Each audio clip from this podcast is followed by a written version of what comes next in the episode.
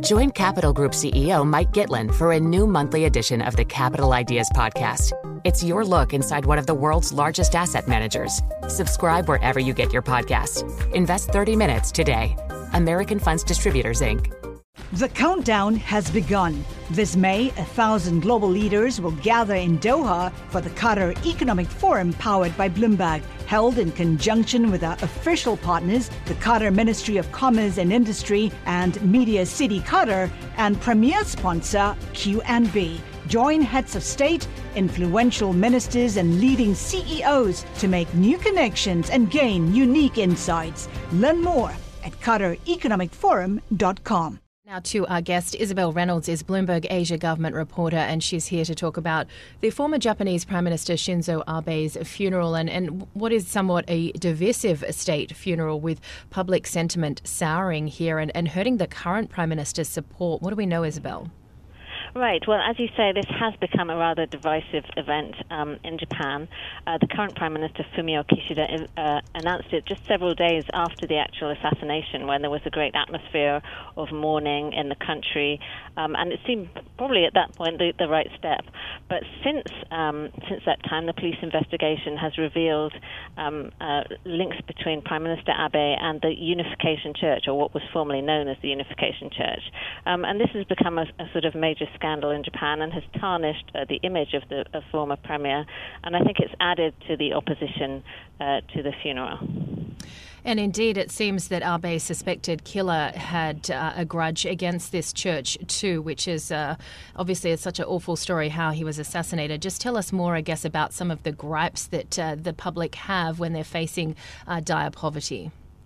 Right. Well, um, I think it would be a bit of an, exaggeration to say most of the, pover- the, the population are facing dire poverty right now, but there is certainly a, there's a huge increase in, for example, food and fuel prices. Um, and as we know in Japan, wages have not risen for a long time uh, in any significant way. So people are feeling a financial blow. This event is going to be costing $12 million. And for people who were perhaps not big fans of Abe, didn't like the policies that he had, such as um, strengthening the military, which was not popular eh, with some people in a country that's long been pacifist. That $12 million doesn't doesn't seem like a good use of money. Um, so th- that's another reason why uh, the, the support has not really been there for this event. And we have seen a number of protests against it. We've also seen even a court case trying to to, draw, to bring a halt to the whole thing.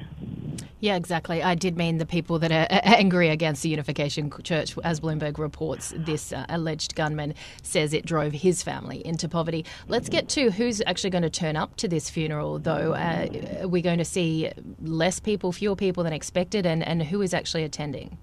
Right. Um, well, the, the, probably the most prominent attendee is going to be Kamala Harris from the U.S., the Vice President. Um, she had a meeting with Prime Minister Fumio, Fumio Kishida last night, um, and she, will be there at the funeral with with uh, an entourage, uh, also including people like Katherine Tai and the U.S. Ambassador here. Um, we also have the Indian Prime Minister Narendra Modi, who will just be in town for a few hours to attend the funeral. Um, we have the Australian Prime Minister Anthony Albanese um, also three previous Prime uh, Australian Prime Ministers because um, uh, Prime Minister Abe, former Prime Minister Abe, did make a great point of, of, of bolstering ties with, with the Australia and, and, made made Japan and Australia into a sort of pseudo allies in military terms. So those ties are quite important. But we don't have any sort of current serving G7 uh, leaders. The only one who was to have been here was uh, Canada's Justin Trudeau, um, who in fact has to cancel because of Hurricane Fiona. Uh, so we have a total of 4,300 people expected to attend. That's a bit less than the 6,000 that was initially uh, estimated, um, and I think that's partly because a lot of opposition politicians have opted to stay away uh, due to the big divisions in society over this event.